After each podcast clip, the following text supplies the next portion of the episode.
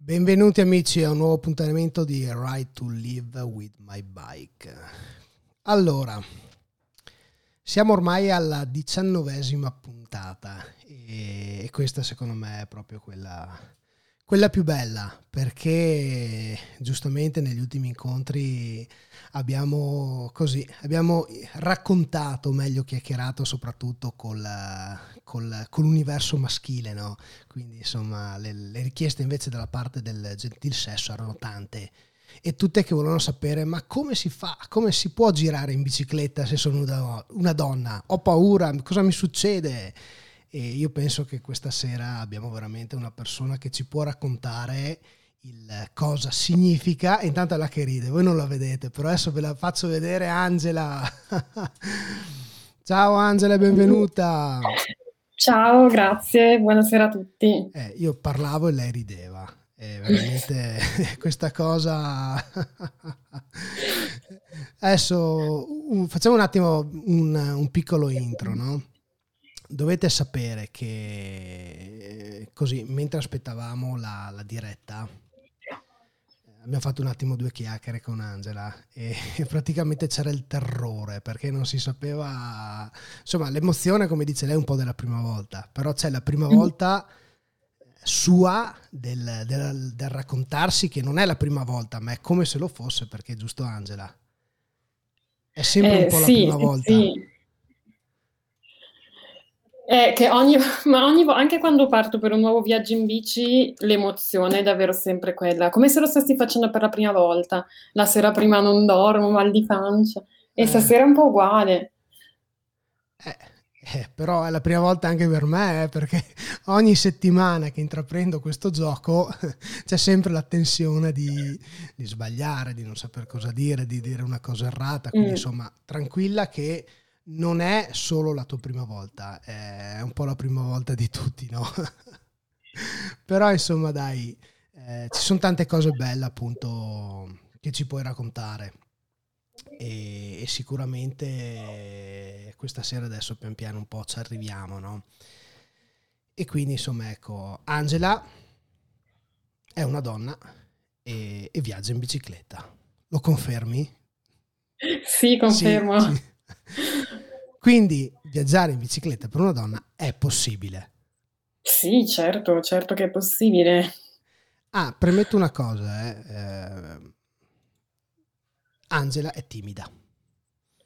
Quindi bisogna sì. un attimo metterla un po' a suo agio. Quindi pian piano arriveremo un attimo a, a Anche sederci. le timide possono viaggiare in bicicletta. Se ce l'ho fatta io veramente posso farlo tutti. Ecco, il bello, quello che dice Angela, è, è, che se ce lo fa lei, ce la possono fare tutti. Mm. E è, secondo me, il bello del, delle persone umane, no? Quindi un'esperienza e qualcuno che la racconta dà la possibilità di innescare un meccanismo dove se ce l'ha fatto lei posso farlo anch'io. E questo è un po' anche il come è partita, il come è partita Angela perché comunque ha deciso di intraprendere il suo viaggio nel mondo, magari a piedi, magari in bicicletta, perché comunque ha sentito o ascoltato il racconto di qualcuno che eh, diceva che ha iniziato a viaggiare, giusto? Faccio sì, un po' sì, un, un piccolo intro sul, sul, sull'argomento, dai. Ma allora, io una delle prime cicloviaggiatrici che ho iniziato a seguire, anzi forse l'unica, era Valentina Brunet. Quando io ho iniziato a seguirla, lei era in Kirghizistan. Avevo letto la storia di questa ragazza che stava tornando da sola dal Vietnam in bici. E quindi anche io ho iniziato a pensare, cavolo, se c'è una ragazza italiana che sta tornando dal Vietnam in bici da sola, perché io non posso farlo? Eh. E quindi poi piano piano è come un seme, no? Si, si getta un seme e piano piano uno continua a pensarci, ci pensa, ci ripensa, inizia a leggere cose, mh, mm, legge notizie, racconti di altre persone e inizia, questo seme inizia a maturare. Molto lenta, però è stato un processo molto lento, perché io l'idea di un viaggio da sola in realtà ce l'avevo da anni. E, e niente, lei poi diciamo che è stato, secondo me, lei è stato proprio l'input principale. Io poi l'avevo contattata, siamo rimaste in contatto e poi mi ero iscritta anche a un gruppo di donne che viaggiano da sole. Sì. E, e, appunto è leggendo le storie degli altri che io ho trovato ispirazione e coraggio per poi fare la mia scelta. questo è un po' il... Intanto c'è Gianluca Edison che ti saluta come vedi abbiamo attivato anche i messaggini nella diretta, nel video. sono esaltatissimo di questa cosa. Per te magari è una cosa così, ma io sono veramente fiero di questo programmino nuovo. Mi sto esaltando come un bambino con la bicicletta nuova. Va bene. E chiudiamo la parentesi divertimento del, del programmino. No? detto questo, ehm, appunto il fatto di... Eh, di, di, ascoltare qualcuno che racconta il proprio viaggio e quindi la decisione di partire. E è un po' il discorso del Right to Live with My Bike.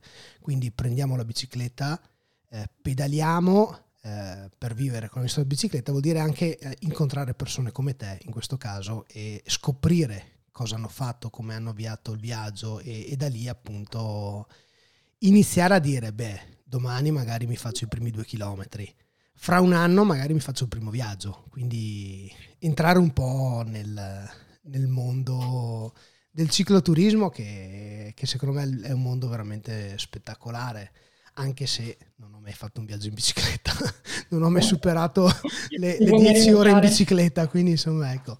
Però il, dico spesso anche che questo, questa, questa, serata di chiacchiere eh, settimanali è anche un modo per scoprire come fare e, e, e, quindi non si sa mai, insomma, dai, che il primo viaggio venga presto. Però il tutto, come dici anche te nel tuo blog, eh, un sogno su due ruote.com, uh-huh. all'alba dei 32 anni, seppur con mille paure, ho lasciato il mio lavoro per sei mesi per realizzare un sogno. Quindi, come dice Dino Lanzaretti, hai preso una spranga e hai spaccato quel cassettino dove, dove c'era questo sogno, perché se stava là non aveva senso. Quindi l'hai preso ammazzate finché questo sogno non è venuto fuori e hai intrapreso il tuo viaggio in solitaria alla scoperta del mondo, ma non solo del mondo, giusto? È anche la scoperta esatto. di te esatto. stessa. Sì, è soprattutto un viaggio in solitaria, soprattutto un viaggio interiore. Cioè, io ho preso proprio la cosa che mi faceva più paura in assoluto, ho detto prendo, vado, parto da sola e vado dall'altra parte del mondo. E perché volevo proprio fare la cosa che più in assoluto mi faceva paura, perché sapevo che quella cosa mi avrebbe, mi avrebbe cambiato, mi avrebbe fatto scoprire le parti più nascoste di me, mi avrebbe proprio messo di fronte ai miei limiti. Ah. E poi vabbè, il viaggio, ecco, cioè comunque io avevo, in realtà l'idea iniziale era prendere un volo di sola andata Mm, per la Thailandia con lo zaino. Poi invece alla fine ho spostato il volo perché volevo partire in bicicletta e quindi ad agosto sono partita in bici e ho fatto il giro delle Alpi. Poi insomma è stato un viaggio incredibile. Ci sono stati cinque mesi fantastici e non, non, programmati perché io sono una persona che cambia sempre idea, sono molto indecisa, cambio sempre idea. E Stai e quindi i messaggi. Questo eh? viaggio è nato un po' così, un, un, pezzo alla volta, ma fra l'altro, appunto, io di esperienze di viaggio in bicicletta ne avevo poca. Avevo fatto, prima di questo viaggio, il Giro delle Alpi, avevo fatto solo dei brevi weekend con mio fratello, eh, nelle Langhe, nel Monferrato, e poi avevo fatto cinque giorni eh, in Puglia, nel Salento, con il mio ex fidanzato. Dormivamo in, in hotel, una roba comunque tranquillissima. Eh. Poi ho avuto appunto una pausa di un paio d'anni e anche è uscita sta roba di prendere un periodo di aspettativa e partire, e partire per un viaggio in solitaria. E io a un certo punto, tre giorni prima del, via- della, del volo per la Thailandia, cosa ho fatto? Ho detto non posso partire la, con lo zaino, io devo partire in bicicletta. Però siccome io avevo un po' l'ansia di fare quel viaggione di sei mesi dalla, dall'Europa all'Asia, un po' il classico che fanno molti cicloviaggiatori, ho detto, vabbè, sto vicino a casa. E così ho deciso, mi piaceva, mi ero appassionata alle salite in bici e ho deciso, vabbè, vado sulle Alpi. Quindi io non avevo, non avevo l'attrezzatura, avevo solo la bici da corsa, ho scoperto che potevo attaccarci il portapacchi e eh. quindi mi ho messo il portapacchi. Poi avevo vai, delle borse che ho usato per i weekend che ho fatto con mio fratello e quello ce l'avevo e avevo un materassino che non avevo mai usato. E mi hanno prestato la tenda, ma tutto questo tipo in dieci giorni. Sono, ho contato tutti i miei amici, mi hanno prestato il sacco a pelo, la tenda, le cose per cucinare, qualsiasi cosa. E nel frattempo io non, non, non, sapevo da che parte cominciare, ho iniziato a disegnare le tracce G- GPS dei primi cinque giorni, tipo la prima settimana. E niente, sono, sono, ho fatto la prima tappa che era da Fagnano a Torino, perché sono andata a casa di mio fratello che vive a Torino, e poi da lì sono partita, erano tipo 150 km, mi ricordo, esco di casa, mi giro, saluto i miei genitori e dico basta, adesso, adesso inizia tutto. Io non avevo neanche mai fatto dei giri in bici da sola, per dire, cioè era proprio... Però dimmi, cos'è che ha mosso questa voglia di dire basta, devo partire? Cioè, cos'è che ha fatto scattare veramente la scintilla di dire metto via tutte le mie paure, le ansie, le, le preoccupazioni di un viaggio da sola? Perché immagino insomma che a 32 anni prendere e partire, cioè magari per qualcuno è naturale, eh, per quello che mi hai detto te, insomma, mm-hmm. non è proprio così immediato, no? Ma cos'è che ha fatto scattare proprio il là e dire basta, si va? Eh, perché mm, a un certo punto della tua vita, almeno io ho fatto così, ti guardi indietro e guardi al futuro, guardi avanti e dici ma io voglio continuare a vivere la mia vita come ho sempre fatto finora o finalmente voglio realizzare un sogno? Cioè cosa mi fa più paura? La vita che ho sempre fatto o provare invece a inseguire qualcosa che vorrei fare. E poi anche quella frase, se non lo faccio adesso, non lo faccio più, perché già io a 32 anni eh mi sentivo vecchia. No, beh, immagino che arrivare a 32 anni sia ormai sia metà della vita, se n'è andata, inizi... ma dai, scusa, 32 anni, ne faccio 40 la prossima settimana, penso di essere ancora giovanissimo, se tu mi dici che a 32 anni eri già nel no, pensionamento, allora, no. Fin eh. quando ero in bici su sulle Alpi va bene, ma quando sono andata in Thailandia io praticamente giravo gli ostelli, eh. io non dico che ero la più vecchia, però la media dei viaggiatori aveva fra i 25 e i 30 anni, quindi io mi sentivo vecchia. Difatti io l'unico rimorso che ho di questa esperienza è di non averlo fatto prima. Mm. Cioè, Però... indietro, io inizierei tipo a 25 anni a fare queste esperienze, non a 32. Ecco, allora facciamo finta di essere fuori dalla diretta, no? Facciamo finta di essere in un salottino che stiamo ancora iniziando la diretta. Angela, se la media dei nostri ascoltatori è sui 40-50 anni, te mi dici che queste cose a 32 non si possono fare perché siamo già vecchi. Mm, insomma. No, no, assolutamente. Secondo me si può fare ogni età, anzi, fa, cioè, quando deve, non, oh, sto scherzando, eh. No, non è, sono dell'idea che non è mai troppo tardi per cambiare vita meglio cambiare vita piuttosto che continuare a fare magari una vita che non ci piace. Ecco, vedi già dicono 32 vecchia, vedi che vengono già i primi commenti. a 36 cosa dici? Che sei una nonna? stiamo scherzando, tranquilli, stiamo scherzando. Anzi, eh, io conosco gente che viaggia e ne ha 60, 70. No, infatti, sì, sì. Certo. Ecco, ti dico subito che un amico, eh, guarda, lo pubblico immediatamente, Alessandro, 57 anni, un giorno prima di Luca, perché eh, li compie anche lui la prossima settimana, ha abbandonato il gruppo. no, Alessandro. Alessandro, resta con noi. no, dai. Ecco, si è scatenato il mondo. a 50 anni cosa si è da funerale? no, no, no. Si può viaggiare a qualsiasi età quindi ritorniamo in diretta così lo dici te. Anzi, ti faccio una domanda. Eh. Eccoci qua, bene in diretta. Eh, Angela, dici un po' a quale età si può girare in bicicletta al mondo? Appena possibile, ma anche, cioè io sono anche, ho visto anche le famiglie con bambini viaggiare in bici, quindi si può iniziare da subito. Bene, siamo ritornati, ecco, abbiamo recuperato Però, appunto, anche Alessandro. non rimandare. Quando ecco. vogliamo lo facciamo. Bene, no. adesso ritornando un po' dai nel, nel, mondo. Vedi, intanto ti dico che Alessandro è tornato, quindi bene. allora, ritorniamo un po' nei nostri binari sulla nostra bicicletta. Il bello, aspetta che abbiamo anche un altro commento. Ci sono troppi commenti questa sera, vedi? Si diventa vecchi quando si smette di pedalare. Questa è una bellissima affermazione. Cosa è vero, dici? sì. Ah? No, poi devo dire comunque a proposito dell'età che ho visto anche viaggiatori anche di 70 anni per dire, ma in Australia, cioè che viaggiavano da soli, io anche coppie comunque di pensionati che viaggiavano. Eh. Mi, mi, ero, mi, ricordo era una coppia di tedeschi e loro facevano, cioè tipo sei mesi all'anno facevano i nonni e sei mesi all'anno viaggiavano.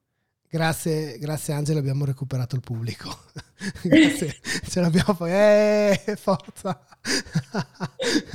no, adesso ritorniamo un po' un attimo nei nostri passi, no? E mm. ritorniamo mm. sulla nostra bicicletta e, e riprendiamo quello che è una bellissima presentazione che ha fatto Angela. O meglio, una presentazione che Angela aveva già, ma era da tanto tempo che non riusciva a o meglio, era tanto tempo che non aveva l'occasione di rivederla, giusto? Sì, sì, sì, perché io quando sono tornata dal mio viaggio era dicembre 2018, poi tipo a febbraio avevo iniziato a fare delle presentazioni del mio viaggio perché comunque volevo raccontare la mia esperienza, perché siccome appunto, come diceva, a me aveva aiutato a leggere le esperienze degli altri, condividerle era comunque una cosa che, che mi rendeva felice, per me era un po' come rivivere il viaggio. E allora avevo disegnato tutta questa presentazione quando ancora le presentazioni si potevano fare col pubblico e, e, l'avevo proprio disegnata io, facevo tutte le illustrazioni, ovviamente le illustrazioni molto basic. Sono una grafica, ma non sono un'illustratrice, quindi ma sono vabbè, mi ero messa alla prova anche su questo. e la usavo proprio per raccontare tutto il mio viaggio, con tutti gli aneddoti, era molto divertente. Eh, e questa sera... E da qui era nato il logo del mio blog, che è questo, un sogno su due ruote. Un sogno su due ruote, appunto sì. il bello di, di, di, viaggiare. E come appunto ha detto Angela, eh, a lei, ah, nonostante è timida, nonostante sia timida, eh, comunque le piace raccontare, raccontare quello che ha fatto affinché appunto sia di ispirazione. Quindi speriamo anche che questa sera eh, ci sia qualcuno che domani abbia eh, la voglia e la forza di dire adesso inizio anche ad andare in bicicletta. No? Praticamente eh, inizia il sogno. Le Alpi in bicicletta.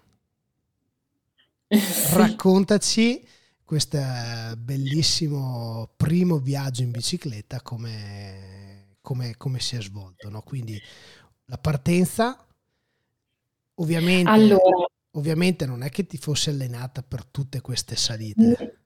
No, ma io avevo la bici da corsa da un anno, non sono una sportiva, non ho mai fatto gare, non correvo in bici da corsa, avevo la bici da corsa da un anno e nell'ultimo anno mi ero appassionata un po' alle salite, cioè durante quell'anno, e quindi ma mi ricordo di salite lunghe prima di partire, ho fatto il Sella Ronda mm. e, e, poi avevo fatto un'altra cosa che avevo fatto, avevo un matrimonio in Sicilia quando era già iniziato il periodo di aspettativa e lì ho fatto la mia prima salita in solitaria che era l'Etna. Oh, e, sì. Ed ero salita all'Etna, che comunque è una salita di una ventina di chilometri, anche abbastanza intensa, bellissima. E quindi niente, ero tornata da quel, da quel matrimonio e sono e mi sono, ho preparato le ultime cose per partire. E quindi io di questo viaggio, che era tutto l'arco alpino, in realtà avevo programmato solo la prima parte, che era quella, vabbè, Milano-Torino, sì. che era un anello di congiunzione. Poi a Torino avevo preso un treno per Bardonecchia sì. e da Bardonecchia avevo iniziato. Il primo passo era stato il Colle della Scala. Io avevo mh, fatto le tracce solo fino ad Aosta, perché dicevo, ma magari a me non piace viaggiare in bicicletta, quindi cioè, non, non, riuscivo a fare un programma che fosse più lungo di una settimana. Ah. E quindi niente, inizio e mi ricordo scendo dal treno, dico vabbè compro due cose, della frutta così, perché ero proprio quando sono arrivata a Bardonecchia ero proprio avevo proprio iniziato il mio viaggio perché fin quando ero partita a casa avevo salutato i miei genitori, poi avevo salutato mio fratello, da Bardonecchia ero veramente da sola, era iniziato proprio il mio viaggio da sola. E quindi niente, il primo era il colle della scala, mi ricordo che inizio, appena inizio la salita con la bici carichissima, ero carichissima. Ecco, giusto per dico, farci... No, non posso fare, questa è stata la prima cosa che ho detto. Giusto e per... poi mi ho detto, invece devo farcela. Giusto per capire un attimino eh. il peso della bici, perché uno si immagina ormai le bici odierne, magari chi non ha tanta esperienza ha quei 10 kg di bicicletta al massimo, quindi molto easy, no? Come bici mm. quotidiana. Ma cosa significa invece un viaggio? Cioè, al, oltre al peso, come l'avevi caricata, se avevi appunto utilizzato quello che hai trovato, oppure ti eri comunque informata, come, come hai intrapreso? Mm, giusto per capire chi domani vorrebbe provare un po' questa esperienza. Ma allora io sapevo che volevo viaggiare in tenda e quindi avevo, la, avevo due borse e, e, la tenda e quindi se viaggi con la tenda hai comunque tutta una parte di peso in più che ti devi portare e quindi avevo il sacco a pelo, il materassino, le cose per cucinare, perché io non solo volevo dormire in tenda, volevo, volevo anche cucinare, quindi essere totalmente indipendente e quindi aggiunge altro peso. Se invece uno sceglie di fare magari un viaggio, non so, dormendo in hotel per dire, si porta veramente due cose. Io invece che comunque ero alle prime armi e magari non è che avevo l'attrezzatura super figa, eh, secondo me avevo una ventina di chili di bagaglio, credo. Ecco, ci chiedono subito con che bici hai fatto il giro delle Alpi. Con una bici da corsa, una Giant che avevo preso di seconda mano, usata che è ancora la mia bici per 400 euro. Eh. È stata una fedelissima compagna di viaggio e lo è tuttora. Non è bella, a me non piace, però... Però ti ha portato a compiere questo, questo sogno. Questo e altre cose. E quindi praticamente, ecco, una bici da corsa, ovviamente non avevi, avevi installato anche ma la mia bici da corsa, non so se perché è un modello vecchio, aveva stranamente, io non, non, lo sapevo, gli attacchi per il portapacchi, quindi ho montato proprio il classico portapacchi senza mettere delle, delle giunture strane, ho proprio l'ho avvitato ai buchi che c'è sul telaio, da predisposizione sul telaio. Frontale? Che è veramente incredibile. Frontale o retro? Dietro. Sono, dietro, sono purtroppo dietro. la forcella non ha gli attacchi, quindi Eccola qua. dietro. Sì, esatto, questa. E quindi avevo quelle due borse grandi, una borsa da manubrio, le due borracce e basta. avevo fin troppe cose. La borsa da manubrio è quella della Ortlieb Bauletto? No, era un'altra, un'altra più economica che non è che valesse tanto. Poi avevo una tenda da un posto, mi hanno prestato una tenda da un posto comodissima e perché era una di quelle comunque dove a, a, campana, dove ci si può stare seduti dentro, io preferisco quella autoportante, quindi perfetta. Mm.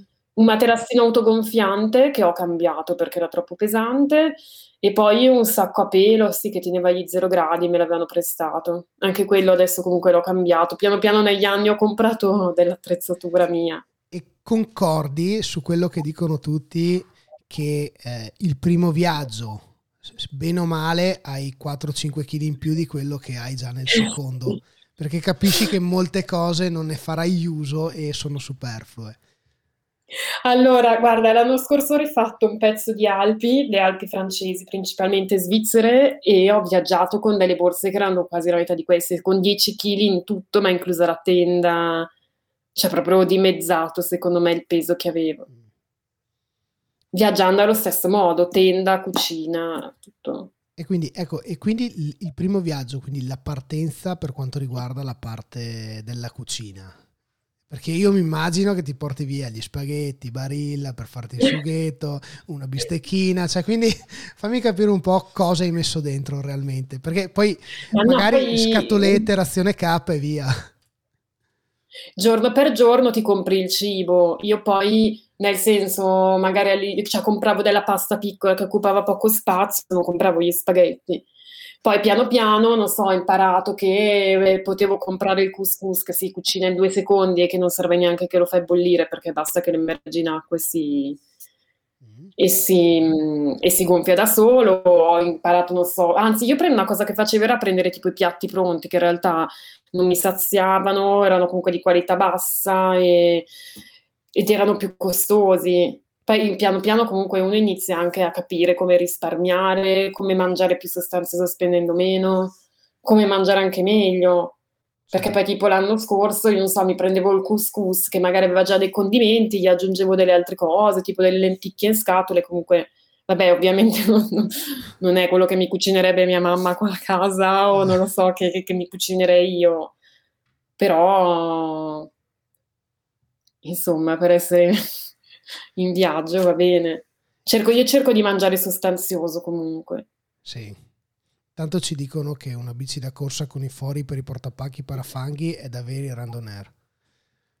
Eh sì, ma è per caso, io quando ho comprato la bici non è che sapevo che avessi buchi per i portapacchi, l'ho scoperto giusto qualche giorno prima di partire. Eh, va bene, insomma, eh, vedi, e quindi da Sì, io avevo due bici, avevo una Cinelli bootleg e una bici da corsa, ma io mi ero innamorata della bici da corsa, quindi quando ho visto che aveva il portapack ho detto parto con questa, quando aveva gli attacchi ho detto parto con questa, per forza. E quindi da là la prima giornata, diciamo, è stato un po' un trasferimento, giusto? Sì, le prime, i primi due giorni erano stati un trasferimento. No, era Milano-Torino il trasferimento, poi da, Mila- da Torino ho preso il treno per Bardonecchia e lì iniziavo col Colle della Scala. Ok. È stato il primo passo. C'è stato un ripenso, c'è stato nel, nei primi due giorni, magari sai, la novità, l, l, come hai detto anche te, programmo i primi 3-4 giorni in modo che se proprio non, non è il mio me ne torno a casa e chi si è visto si è visto, no? Ma c'è stato un momento in cui hai detto cavolo, qua l'ho fatta grossa. Ma allora i primi giorni sono stati, no, ma che figata, è bellissimo, perché non l'ho fatto prima, non è così difficile. E poi niente, secondo me è subentrata la stanchezza e quando mi ricordo quando sono andata, arrivata da Oslo, sono andata in crisi perché ho detto, ma io non so se ce la faccio, ma ma cosa faccio? Ma dove vado? Allora vedevo, non so, c'era la gente in vacanza al mare, la gente in Sardegna, e ma cosa faccio qua sulle Alpi a fare fatica tutti i giorni? Ma chi me lo fa fare? E quindi cioè, sognavo di essere da, tutte, da, da mille altre parti e non, non riuscivo neanche a, a prendere una decisione, non trovavo niente che mi soddisfasse. E quindi mi sono presa una pausa, ero in questo campeggio ad Aosta, sono stata lì tre notti, ero stanchissima il secondo giorno dico, vabbè, prova a riprendere la bici e pedalo un po'. Ed ero andata a fare una salita vicino al campeggio e niente, a un certo punto, il, poi il terzo giorno ho detto, basta, sono pronta per ripartire. E ho continuato, e iniziato, lì non avevo più le tracce, io seguivo il percorso che aveva fatto un ragazzo alcuni anni prima, era descritto su un blog si chiama I diari della bicicletta. E, lui aveva fatto le, tutta la traversata delle Alpi in due anni differenti. E quindi io seguivo un po' le sue tappe per, per cioè vedevo dove aveva dormito, le strade che aveva fatto. Poi in realtà sulle Alpi, una volta che scegli i passi dove vuoi passare, c'è una strada che sale e una che scende generalmente, non è difficile, non ci si può perdere, diciamo. E quindi a un certo punto mi sono detta mi devo fissare un obiettivo. E mm. piano piano mi ricordo ero arrivata in Svizzera e anche lì avevo avuto un altro momento di crisi, stanchezza e mi ero fermata due notti in un ostello ho conosciuto degli altri ragazzi. Mi ricordo che eravamo nella, in stanza su questo tavolo con delle mappe aperte. Loro avevamo capito che io ero piena di dubbi, non sapevo più dove andare, che ero stanca. Mi dicevano dai, vai di qui, vai di là. Io alla fine ho detto no, basta, io farò tutto l'arco alpino e arriverò, dovevo arrivare mi pare a Trieste. Sì. Poi in realtà sono arrivata a Udine perché avevo poco tempo e tra l'altro il meteo iniziava a mettersi male. E quindi mi sono fissata l'obiettivo che dovevo finire tutto l'arco alpino. E così ogni volta che magari incontravo qualcuno o ero stanca dicevo no, io devo arrivare fino in fondo. E, e così ce l'ho fatta. Questa per me è stata una grande lezione di vita, il fatto che se nella vita non hai un obiettivo, non ti poni degli obiettivi, ti perdi, non sai dove andare, continui a tergiversare. E invece se ti poni un obiettivo anche quando sei stanco, quando, quando vuoi mollare, quando non ce la fai più, se hai un obiettivo sai che, anche se hai tipo delle tentazioni, tentazioni perché magari qualcuno ti dice vieni con me, delle tentazioni perché sei stanco, perché non lo so, perché pensa a qualcos'altro, però se hai quell'obiettivo sai che devi arrivare fino in fondo e che alla fine sarà bellissimo. Sì, come, come, come sempre la fatica spesso ti, ti, invita a lasciare stare, a cambiare strada e sì. prendere la più facile, no? Esatto. Però l'emozione che hai quando arrivi in cima a una salita è indescrivibile. È incredibile, è incredibile. Eh, quello, quello, sì, quello è... Quello, All'inizio quello mi commuovevo, ma poi non potevo respirare. Sì. Ma le, ecco, le persone che hai incontrato in questi, in questi viaggi, no? Nella, nelle Alpi o in quelle successive, com'è che ti vedevano? Nel senso, da sola in bicicletta, come, come una ragazza fragile da aiutare? Come, in, com'è che vedevano, vedevano Angela in quel momento? Perché mi immagino l'uomo che vede un altro uomo magari entra anche un po' in competizione, no? aspetta che lo passo. Però quando vedi una donna magari sai, cerchi di aiutarla pensando che abbia bisogno di aiuto e magari non è vero proprio che ne ha, quindi... Ma allora, e probabilmente nel mio primo viaggio facevo molta tenerezza, perché comunque probabilmente si vedeva che ero molto insicura. E quindi mi suscitava molta simpatia, un sacco di ciclisti mi si, aff- mi si affiancavano, ma donne, uomini, un po' tutti. Cioè, mi ricordo anche sullo Stelvio che c'era un sacco di gente. La gente era stupita di vedere una ragazza così car- con una bici così carica che pedalava da sola sulle Alpi. E devo dire che ho conosciuto diverse persone e una cosa bellissima che io con queste persone sono ancora in contatto, cioè sono, si sono create delle bellissime amicizie. Questa è una cosa incredibile. Se fossi stata uomo, probabilmente no, non sarebbe successo.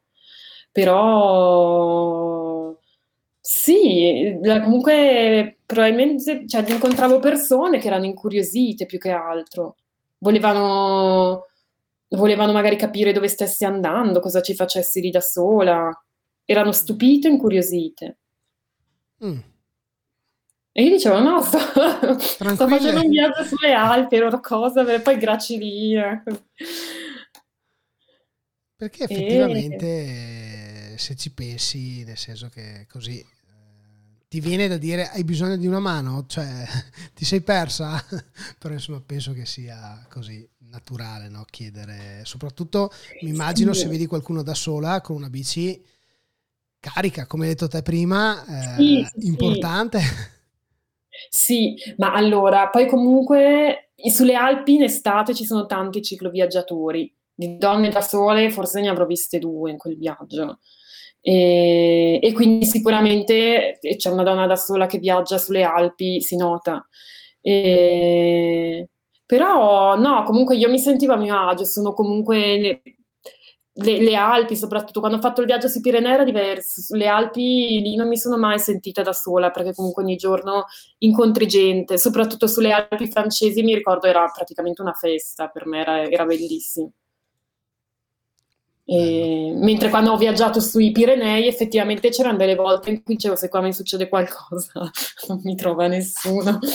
Passava una, a volte c'erano dei momenti in cui passava una macchina ogni non so, ogni oh, due o tre ore. Intanto sto guardando le fotografie che i posti sono sì, veramente... qua in Svizzera, dal, credo il Grimsel Pass. Sono mm. posti mm. veramente magici. È incredibile. È incredibile. Io non, non, pensavo mi sarebbe piaciuto così tanto. Io mi sono innamorata delle montagne in quel viaggio perché io non ero neanche una montanara prima, non è che andassi per dire a fare trek in montagna, andavo due o tre volte l'anno. Ma non conoscevo la montagna. a livello pioggia sicuramente ne hai presa tanta. Ma allora, devo dire che c'erano temporali tutti i giorni. Infatti io cosa facevo? Programmavo le mie giornate, cercavo di partire presto al mattino, pedalare il più possibile e arri- arrivare in campeggio prima che iniziasse a piovere, perché poi ogni giorno c'erano temporali. Pioggia, pioggia, l'ho beccata sul Col dell'Iserano, un temporale, infatti lì ero, ero terrorizzata, perché io ho paura dei temporali. E, e, poi un altro temporale forte l'ho incontrato uno degli ultimi giorni in Slovenia e anche lì ero abbastanza spaventata, diciamo. Beh, ecco, in quella situazione, Poi... ovviamente, eh, con la bici carica, eh, continui comunque a pedalare, sei attrezzata per pedalare con qualsiasi situazione, oppure cerchi un riparo, dipende anche forse dal, allora... dal posto in cui ti trovi. Sì, io mi ricordo quando stavo facendo l'Iseran, che comunque era tipo il terzo passo alpino, poi l'Iseran c'è il tetto d'Europa, per il passo alpino più alto d'Europa, no? E, ehm, e, quindi quando ho visto che ero a metà strada, sono circa una ventina di chilometri, arri- arrivi a metà strada dove ti costrerebbe comunque tornare indietro, ma comunque andare, andare avanti, sei un po' a metà. E avevo visto che la cima, che ormai era coperta ed era temporale imminente, quindi io speravo di arrivare in cima in tempo. Mentre pedalavo ero terrorizzata, ho avuto tipo degli attacchi di paura. Non mi ricordo se avevo anche chiamato mio fratello gli ho detto cosa faccio? E mio fratello ha detto pedala, cosa devi fare? Vai avanti. E quindi io pedalavo guardando se ci fossero dei ripari, dove se in casa avesse iniziato a piovere, io magari facevo un tratto di discesa e andavo a ripararmi. E mi ricordo che arrivo, tipo, mancava, c'era il cartello dell'ultimo chilometro, e sento un tuono, dico, ecco, adesso inizia a piovere. Quindi arrivi in cima, faccio la foto, inizia a piovere, mi, mi vesto, io avevo tipo, ho sempre pantaloni da pioggia e una giacca da pioggia, inizia a grandinare. Ero terrorizzata. A un certo punto sono quelle cose, quelle serie di coincidenze che capitano in viaggio. Alzo la testa e vedo una casetta di legno, che è tipo quella delle fermate dei pullman, mi fermo e mi riparo lì, aspetto che finisca di grandinare e, e, e, poi inizio la discesa e quel giorno ho deciso di fermarmi a dormire in un costosissimo hotel, una, in un, era, purtroppo era un paesino molto turistico ed erano rimaste forse tipo due camere libere in tutto il paese e purtroppo quella notte ho dormito lì. Io tra, viaggiavo, ero comunque in aspettativa, non avevo lo stipendio per, per sei mesi e quindi viaggiavo con un, cercavo di viaggiare con un budget limitato. E niente, ho dormito in hotel quella sera. Ecco, infatti qualche commento fa Alessandro ha chiesto, ma una notte in un letto vero mai? Ma ecco, a, a questo punto mi viene proprio a domandarti, la differenza tra il dormire in tenda e il, il prendere e trovare un bed and breakfast piuttosto che un riparo, no? Qual è la soddisfazione più grande? Ma dormire in tenda, a me piace dormire sì. in tenda mi piace perché è proprio come un piccolo velo che ti separa dalla natura, tipo poi quella, que- quell'anno, quell'estate pioveva tutte le notti, c'erano temporali e quindi io mi ero anche abituata poi a stare in campeggio con eh, la pioggia, vedere, non so, la tenda che si illuminava coi tuoni, mi ero abituata, cioè se, stessi, se fossi tipo in un bosco a fare campeggio libero penso che sarei morta di paura con un temporale. E dormire in un hotel secondo me non è la stessa cosa, è come se mi stessi perdendo una parte di viaggio. Mm. Non so se so, sono strana, però... No, no, no, ma è, è la curiosità, sai, perché comunque c'è chi viaggia e cerca ostelli da qualche euro per dormire, perché la tenda magari eh, c'è l'aspetto anche organizzativo, oltre a portarsela dietro ci vuole tempo per posarla, allestirla e la mattina per eh, mettere via tutto. Penso che insomma ci vogliono diverse decine di minuti per preparare la bici, quindi eh, c'è chi magari appunto sceglie una strada piuttosto che un'altra. Sì, però ad esempio la tenda ti può dare anche quel vantaggio che metti che ti succede qualcosa e sei, non so, fra due paesi, comunque non riesci a raggiungere nessun posto per dormire, ti monti la tenda e comunque un posto per dormire sai che ce l'hai. Io non lo so, forse se vado a viaggio senza tenda mi sentirei un po' persa perché se mi succede qualcosa non ho, non ho un riparo. Certo. Poi vabbè, non è che c'è adesso stiamo, io sto parlando di viaggi in Europa, sì. No, no, beh, ma... Quindi un riparo bene o male magari si trova. Oh, intanto abbiamo Alessandro che è impazzito con la tastiera. Eh. Dell'arco alpino. Qual è la salita più impegnativa, la più bella, il tratto più noioso e il tratto alpino più emozionante? Così, allora, c'è una slide dove io avevo raccolto un po' di numeri, che è la, dopo queste foto, è l'ultima. Allora, mentre e rispondi, lì, noi ci arriviamo. Il passo che mi era piaciuto di più era stato il passo del San Gottardo. Io in realtà la, la, la famosa, la, come si chiama, la strada della Tremola l'ho fatta in discesa, e perché arrivavo dalla Svizzera quello era stato il passo che proprio mi era piaciuto di più. Eh, la salita più impegnativa, ma no, mi aveva colpito un passo che era un passo in Austria, che, era, che ho trovato come la discesa più impegnativa, perché mi ricordo che era, la discesa era un saliscendi e quindi io solo in discesa avevo accumulato forse tipo 800 metri di dislivello positivo. E quindi se tu sei nell'ottica che sali un passo e dici, magari ci, ci mettevo anche, non so, quattro ore a salire un passo, no? E poi scendevi in mezz'ora, cavolo, quel passo invece la discesa non finiva più.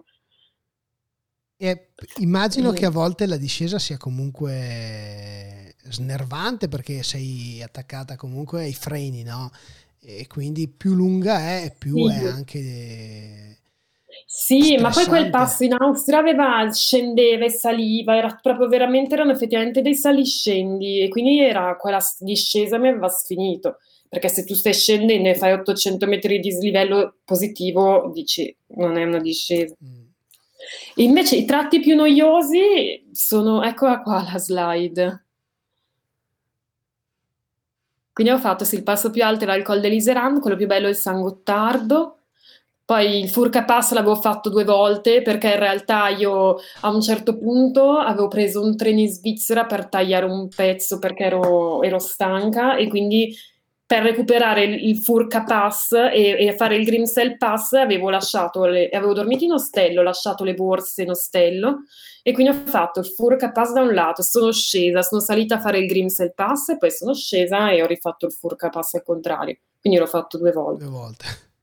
E poi la discesa impegnativa è il Cartisce del Sattel, che è appunto questo passo austriaco che avevo fatto. Poi e... un'altra bella domanda, è, anzi due belle domande. Eh, qual è la cazzata che non rifaresti e l'incontro più pedante, quello che proprio dici cavolo, non volevo incontrarlo lungo questo viaggio?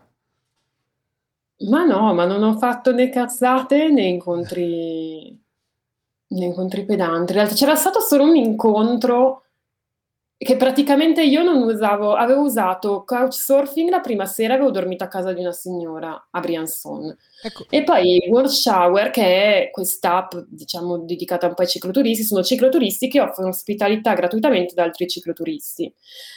E quindi io non l'avevo mai usata, ero piena di paranoie, anzi, come al solito, e ho detto, vabbè, proviamo a usarla a, a Morbegno, mi pare, che era, ero sulla strada per andare a fare lo stelio. E quindi scrivo, il nome era straniero, dalla foto mi sembrava una donna, a un certo punto arrivo a casa di, questa, di quest'host e mi rendo conto che in realtà è un uomo. Io ero ah. piena di, di psiche mentali, paranoici no, mamma mia, questo...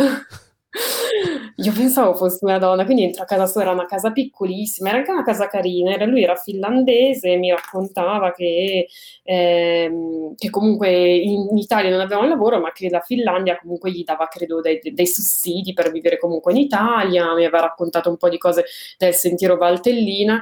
A un certo punto io però tipo non vedevo dove avrei dormito, la casa era molto piccola, ero piena di ansie, io ho detto, senti io devo dirti la verità, pensavo che tu fossi una donna, non me la sento di dormire a casa tua. E, e, lui un po' ci è rimasto male, mi fa, ma non avevi letto le mie recensioni? Ho detto sì, ma erano recensioni solo di ragazzi. Quindi... E, e quindi me ne sono andata via. Lui probabilmente ci è un po' rimasto male, anzi mi ha dato una mappa del sentiero Valtellina, io sono scappata. E, e, allora cosa ho fatto? Siccome non sapevo dove dormire, non ero, non, ancora non è che avevo messo il coraggio di fare campeggio libero.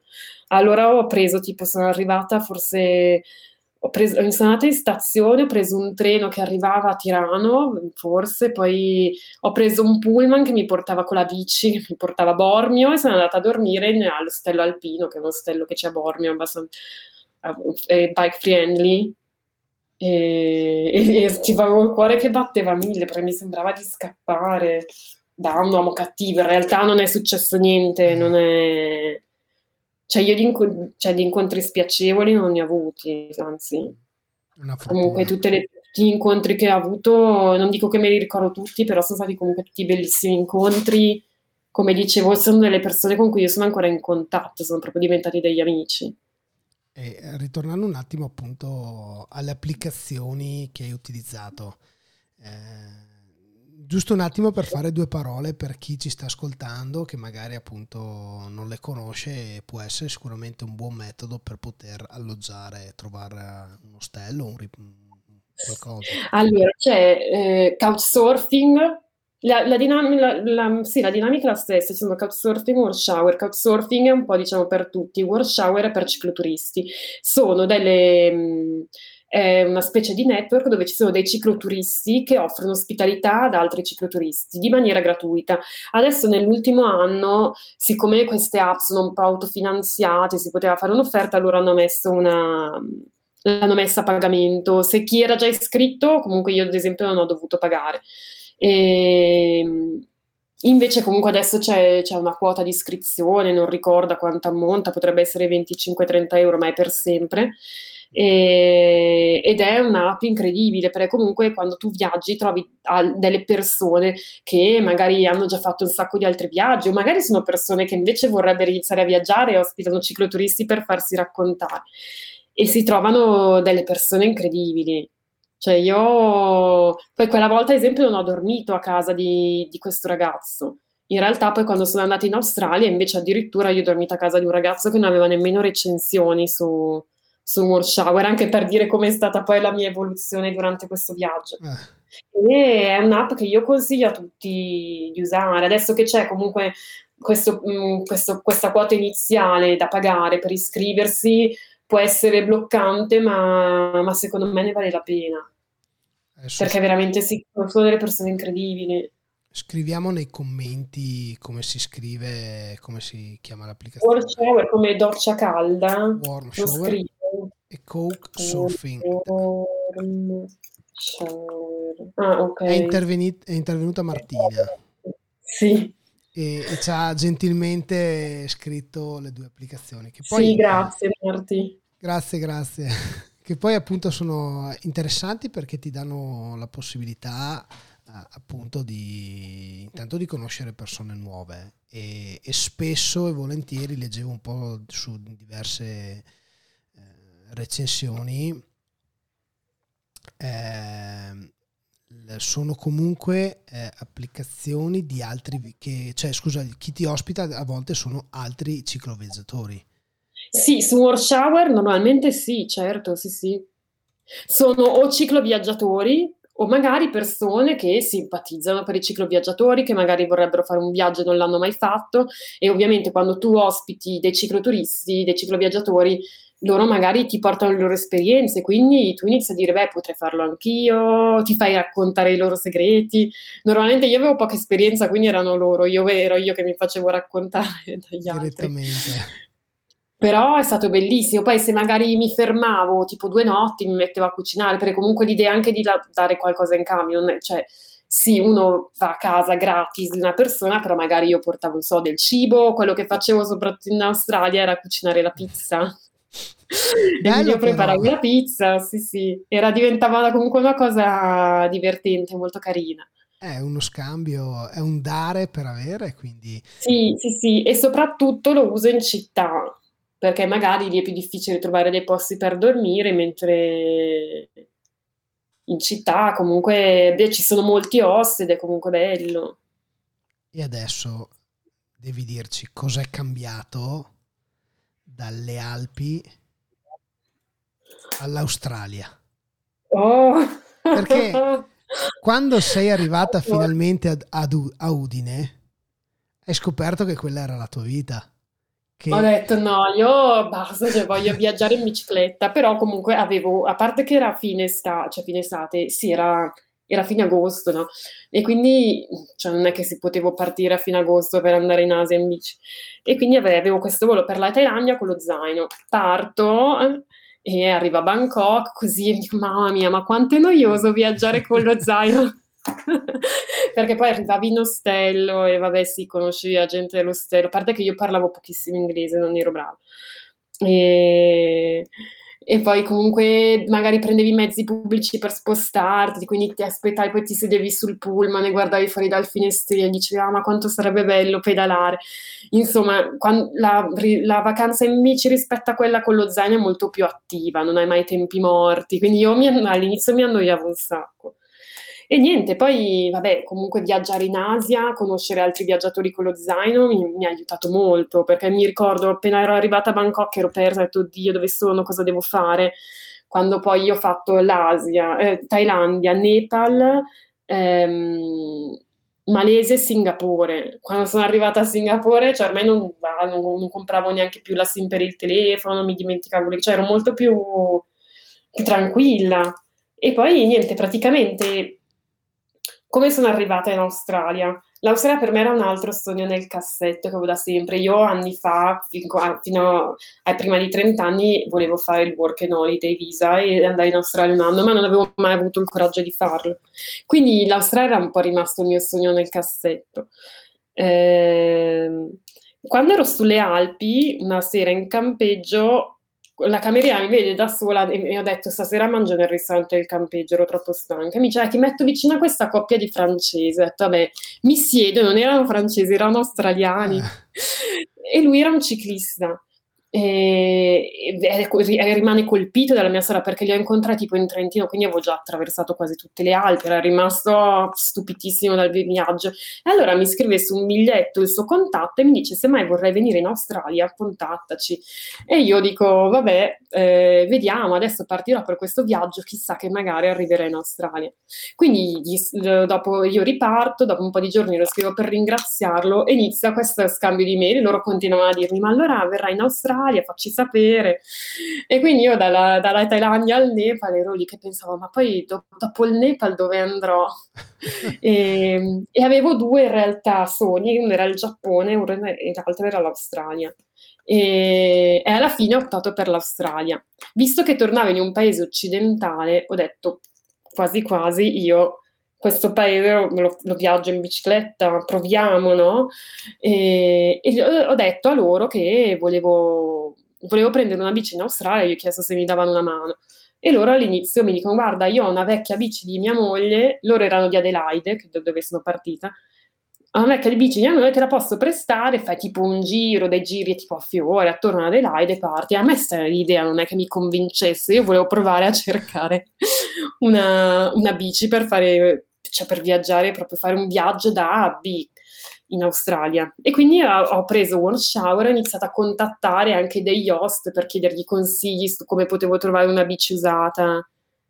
Sì, se l'Australia è sempre in bici da corsa, sì. Vi spiego perché anche. E niente, quindi contattavo questi host per chiedergli consigli su come trovare una bici, mi aveva indicato dei siti per trovare delle, eh, delle bici usate, ma poi non solo mi servivano le bici, la bici, mi servivano anche le, le borse, mi serviva tutto di nuovo, la tenda, mi sembrava Mission Impossible. Anche un giorno qui, questa coppia mi scrive, guarda, abbiamo un amico che eh, lui gli piace tipo comprare delle bici usate e mette, metterle a posto e ha, forse ha trovato una bici che può andarti bene. E dico, incredibile. Quindi io mi ricordo, arrivi in Australia, ci incontriamo, mi portano a casa di questo signore, Charles si chiama, e aveva trovato una bici a mia misura che era una bici da corsa. Dico, beh, un'altra bici da corsa, che caso. E, e lui poi probabilmente mi aveva preso in simpatia, lui anche lui era un cicloviaggiatore, ma è uno folle, tipo, non so, sui 60 anni, lui viaggia in mezzo all'Australia per settimane da solo, cioè proprio un, un personaggio incredibile. Sfegattato. Eh? Un appassionato proprio. Sì, e quindi mi ha preso in simpatia e mi ha prestato anche tutta l'attrezzatura. Io avevo solo un piccolo sacco a pelo che avevo preso in Nepal e poi non avevo nient'altro e lui mi ha, pres- mi ha prestato tutto, la tenda, le borse, con l'idea, io volevo fare da Adelaide a Melbourne, era l'idea iniziale, arrivare a Melbourne, vendere la bici e, ris- e rispedirgli le borse a lui. E nel frattempo io il mio zaino eh, l'avevo spedito a Melbourne. Era stata non mi ricordo se l'avevo spedita, un, boh, avevo trovato un contatto che poteva ri- mm, ricevere il mio zaino. E niente, quindi mi è presa tutta l'attrezzatura tranne il fornellino perché gli dice ma no, ma nei campeggi trovi per cucinare.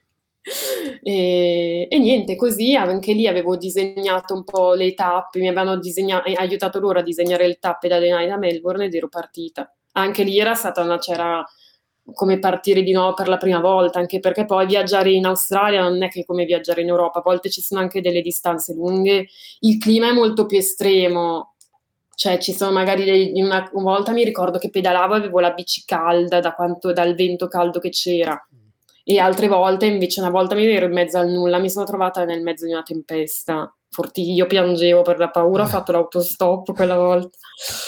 Però e devo dire una cosa che eh. eh. più ti ascolto e più ti ammiro, perché già il fatto se devo pensare di dover spedire eh, il, lo zaino a Melbourne, che poi arrivo a Melbourne, che prendo la, vendo la bici, che poi prendo le borse e le rimando a, e, e poi pensare che arriva la tempesta e su e giù, No, non parto. No, no, no, me ne sto a casa, felice e contento e giro le Dolomiti. No, no, il segreto è, è, pensare a domani, fare un pezzo, un passo alla volta, questo è il segreto.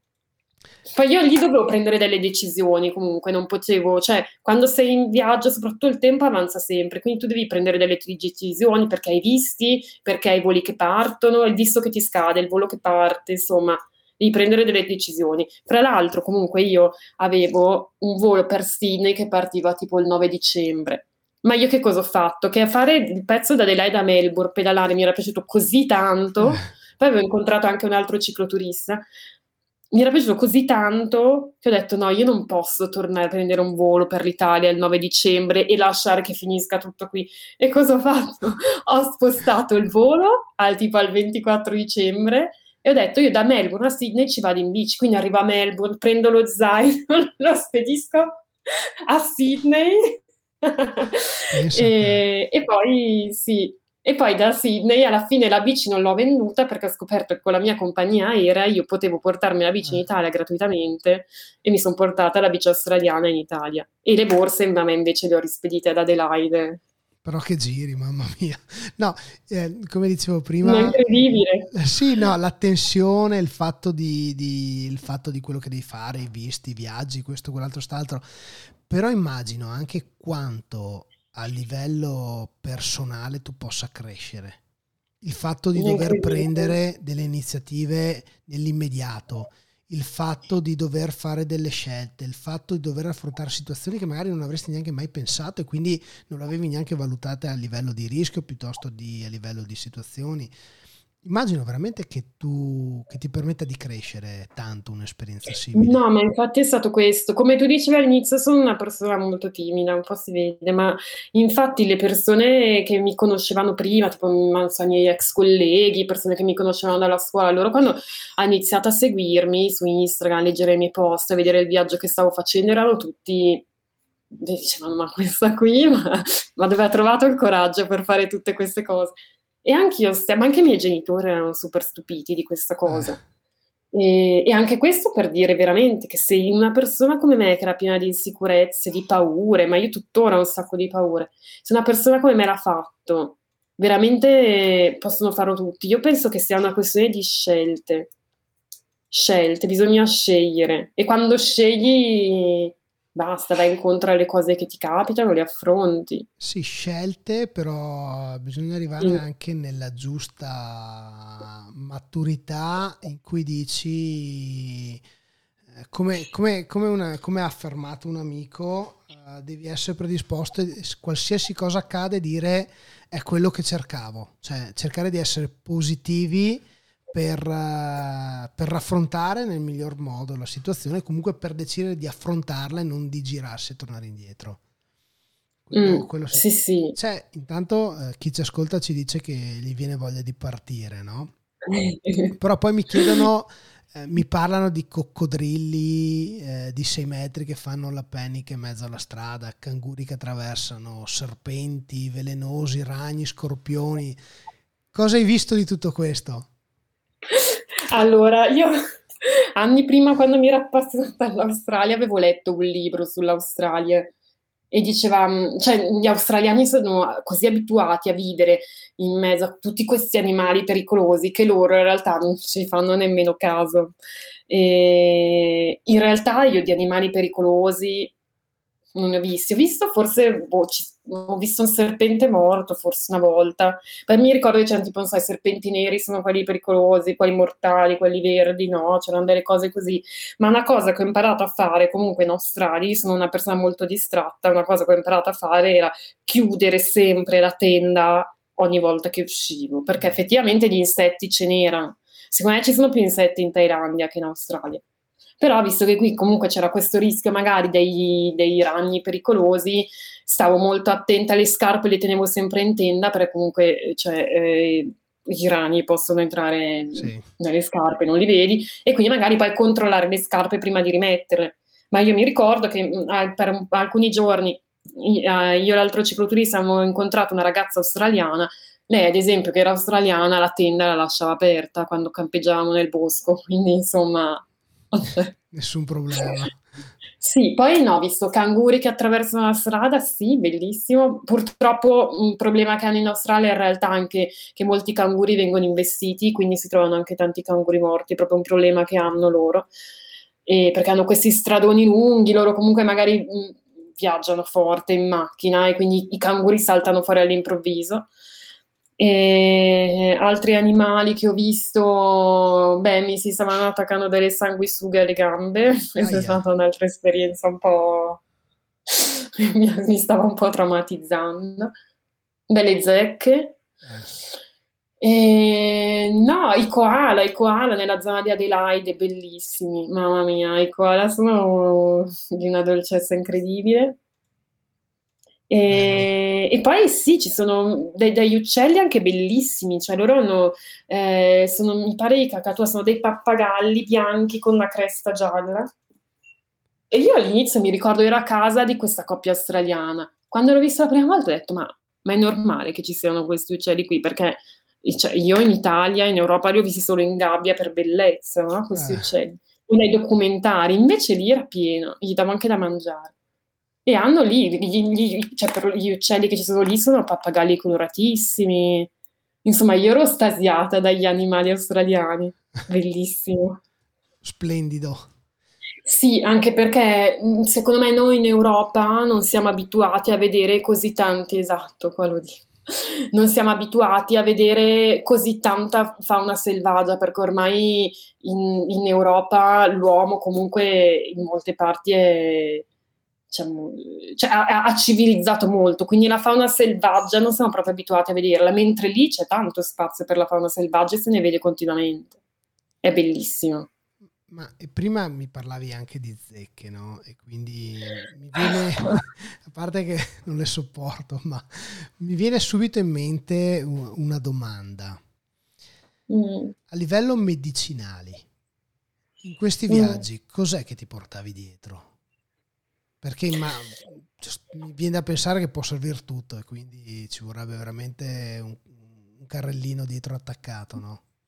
Cos'è ma mi pare che avevo forse una pomata per le punture di insetti, l'Autan che l'avevo usato vabbè, soprattutto in Asia e, e, poi vabbè il classico probabilmente avevo la tachipiria, non mi ricordo, comunque delle medicine così. Poi, vabbè, ma in realtà non è che ho avuto... Ero stata male un po' in Nepal e basta, ma non ho avuto altri problemi, cioè tipo punture di insetto, così. Mi ricordo che quella serata in cui delle sanguisughe si, si stavano attaccando alle mie gambe, ma le abbiamo staccate in tempo, al, al mio amico cicloviaggiatore, a lui si era attaccata una zecca in testa e, mm. e mi, mi, ricordo, eravamo in questo bosco, io ero, era un po' inquietante a un certo punto ci stavamo preparando le cose, mi dice guarda ci sono delle zecche che si stavano appoggiando ai vestiti, quindi ci siamo coperti il più possibile, abbiamo coperto qualsiasi parte del corpo per evitare che le zecche ci si attaccassero, tipo alla caviglia ad esempio. E, ehm, e, a un certo punto, comunque, prima di andare a dormire, abbiamo detto controlliamo se abbiamo comunque delle zecche attaccate da qualche parte, tipo i vestiti così. E alla fine io gli controllo la testa, aveva una zecca, ho detto ecco, ci mancava questo, quindi ho una cosa che non avevo mai fatto, che mi faceva uno schifo assurdo, e ho dovuto prendere una la, pin, la, pinzetta, prendere la, la zecca, girarla, una roba che proprio mi ha disgustato, ma ho dovuto farla. E poi comunque per fortuna è andata bene. Ma mi viene in mente un altro episodio che è un po' schifoso, che fra l'altro in, non so dove li ho presi, ma io a un certo punto ero a Melbourne e mi sono accorta che avevo preso i pidocchi. Mm.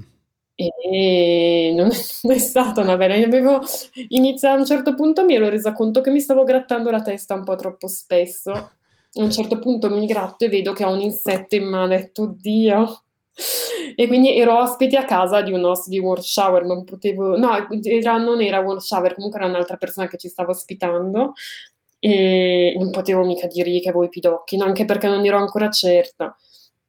Però fatto sta che ero, ero, già con l'altro ragazzo inglese che ho conosciuto, siamo andati al, um, in un supermercato a chiedere uno shampoo per i pidocchi e quindi è stata una, un'esperienza un po', un po' disgustosa, però Vabbè, insomma, ho, ho superato anche quella. Mi ricordo la- lo shampoo l'avevo fatto a casa di un altro oste di World Shower a cui non potevo dire che anche a lui che avevo i pidocchi. Quindi ero dentro il bagno a farmi a mettere questo shampoo e comunque aveva un tempo di azione di 15 minuti con il mio amico cicloturista inglese che era lì che cercava di dissimulare con... eh, Stava cercando che mi immagino una scena in veramente... questo viaggio le ho passate veramente Eh. tutte, guarda, un viaggio completo, devo dire. Però esperienze ra- hanno rafforzato il tuo... Hanno reso tutto incredibile, Eh. bellissimo.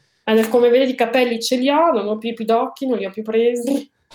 Ma vi- visto che l'Australia non è piatta, qual è, giusto per capire un po' nei tuoi viaggi, no? Salite, ho- intanto tante salite nelle Alpi e via dicendo, ma mh, come pianifichi il chilometraggio giornaliero? Cioè dici oggi voglio fare 100 km, 150, qual è la media e come, e come viene Allora, gestita? Normalmente io fisso delle tappe, idealmente dico, non so, faccio 100 se faccio 100 km al giorno dove arrivo e quindi guardo la mappa e vedo magari quanto dislivello c'è eh, in quel tratto e vedo se posso fare di più o di meno. Poi non lo so, io nel primo viaggio comunque cercavo di sapere esattamente dove avrei dormito eh, magari il giorno dopo.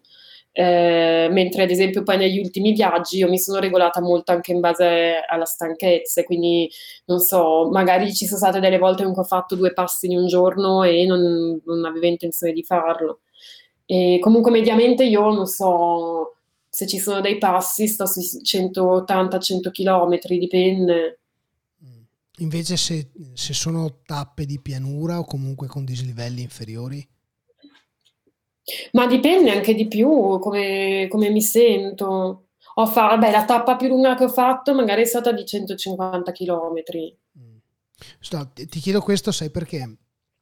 Perché se qualcuno ci ascolta che comunque è abituato a viaggiare in bici da strada, un 150-200 km, uno magari li fa tranquillamente, no?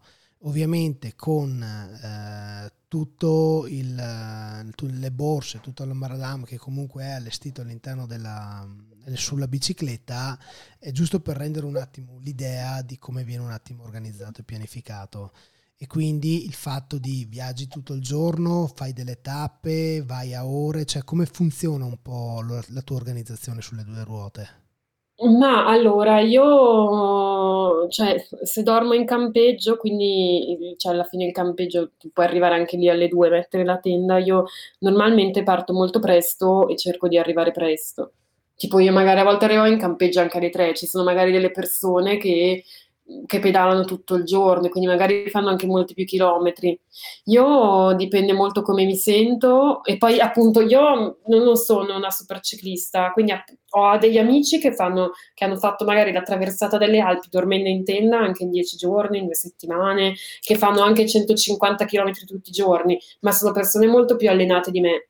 Io invece non sono, non sono allenata e quindi mi regolo un po' sui 100 km e possono essere 20 km in più o in meno a seconda del tipo di tappa, della stanchezza, del meteo, cioè se piove, se so che piove magari mi fermo prima. Non lo so, dipende. Dipende. Comunque mediamente sì, non faccio tappe da 200 km e non sono di quelle persone che pedala fino a quando fa buio. Se sono in compagnia magari sì, perché se faccio campeggio libero magari ho meno paura, eh, sì, Mm. cioè pedalo anche fino al tramonto. Da sola tendenzialmente no. Ok, qui intanto vediamo la, la bicicletta che, che avevi in Australia. E quella australiana che è una bici da corsa, una Felt, da 130 euro. Eh, diciamo che il settaggio, bene o male, è quello del, del primo viaggio in, eh, Sì, nelle Alpi. Magari è cambiato il contenuto. esatto, le, le borse sono cambiate, il sacco a pelo, eh, vabbè, era quello nepalese. Sì, sì, era lo stesso. eh, fra l'altro, forse questa bici la trovo anche più comoda Eh, dell'altra. comunque, Avevo una tenda a due posti. quindi hai, hai ampliato la tenda dall'uno ai due posti. Sì, perché mi avevano prestato quella, era da due posti e quindi avevo quella avevo. Mm. Mirrorless, È la macchina fotografica. Che per me... Mirrorless, una compatta, cioè compatta con gli obiettivi intercambiabili, come sì. una reflex più piccola, diciamo. Che secondo me, è... io arrivo dalla fotografia, sono un appassionato di fotografia non ho mai portato in bicicletta la, la, la, la macchina fotografica, eh, ovviamente il risultato del cellulare, dell'action cam è completamente eh. diverso, finché un giorno Dino ha detto, eh, ma se ce l'hai, perché non te la porti dietro? Da allora ho iniziato a portarla e è, ritornato il piacere di fare la foto sfocata col diaframma in un certo modo, col tempo impostato in un altro è bello, eh. è bello, però pesa purtroppo, pesa e quindi ho dovuto adattare sì. la, una borsetta per la macchina fotografica. Ma che macchina ti porti?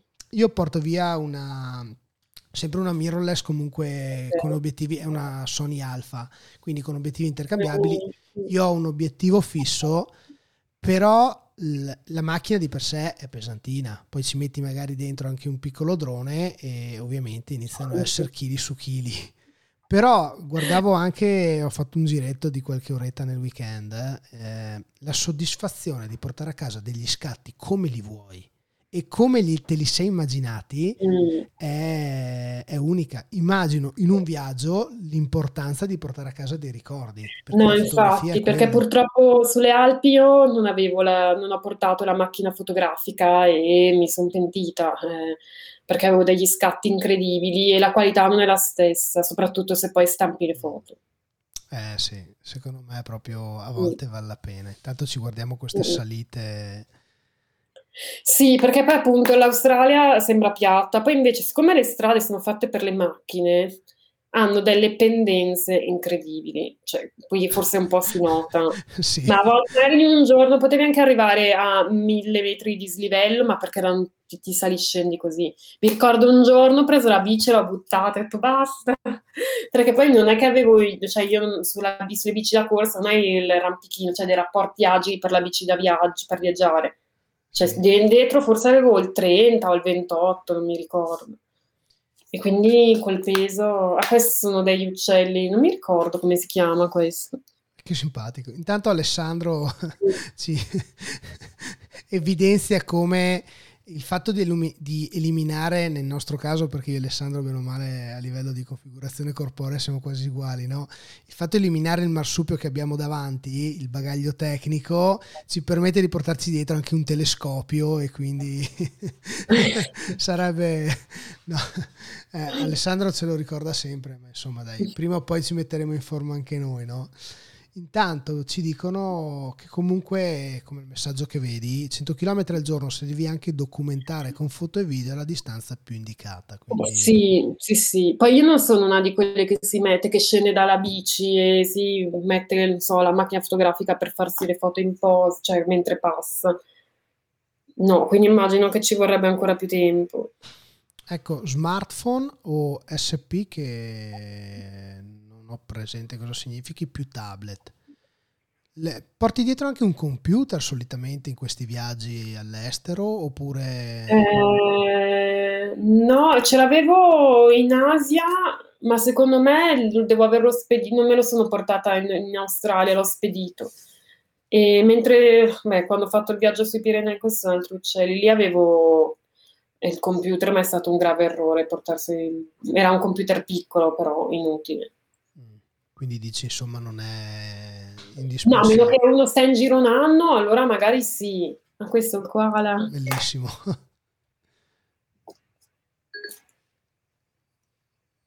Che belli koala. Sono degli animali, dormono i koala, credo che dormono tipo 20 ore al giorno eh. e si nutrono solo delle bacche di eucalipto, quindi vivono abbracciati agli alberi.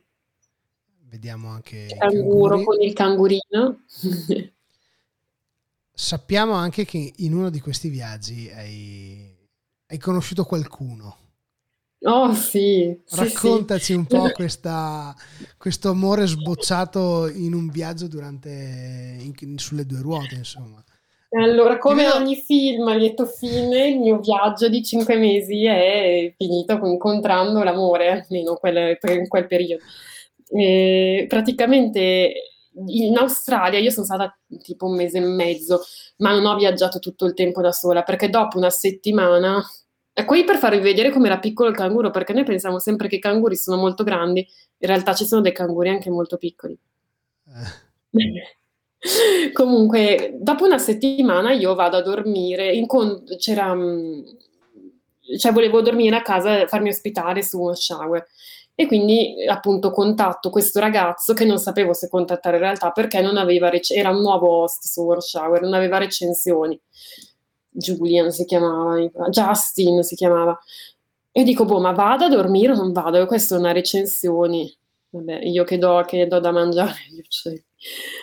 E, e, niente, mi fermo a dormire da questo ragazzo.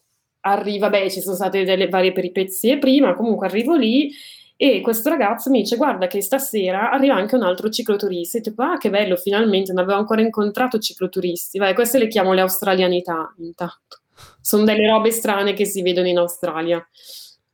Vabbè e, ehm, e quindi dice guarda che arriverà un altro ragazzo. Dico va bene che bello chissà se questo cicloturista va nella mia direzione o no perché mi farebbe piacere comunque condividere un pezzo di viaggio con qualcuno e quando arriva scopre è un cicloturista inglese, un cicloviaggiatore inglese che era partito tipo tre anni prima dall'Inghilterra e stava andando in Nuova Zelanda in bici. Anche dico, mamma che figata! e arriva, lo riempie di domande. Fra l'altro, c'è già subito una grande coincidenza che mi dice, mi fa vedere l'itinerario di viaggio, mi dice che è passato dal Kirghizistan, dal Tagikistan, e dico: Ah sì, ma io conosco una ragazza che, che qualche tempo fa era in Kirghizistan. E mi, gli dico: Una ragazza italiana, fa una ragazza italiana, ma come si chiama? Si, si, chiama Valentina, Valentina Brunet, e scopro che lui eh, l'anno prima aveva incontrato Valentina Brunet in Cina, avevano passato il Natale insieme, ho detto incredibile. No, ma aspetta un attimo, Valentina l'ha incontrato due volte nella sua vita. Eh, questa, questa, persona che Valentina è quello che, lui, che lei ha incontrato due volte nella sua vita?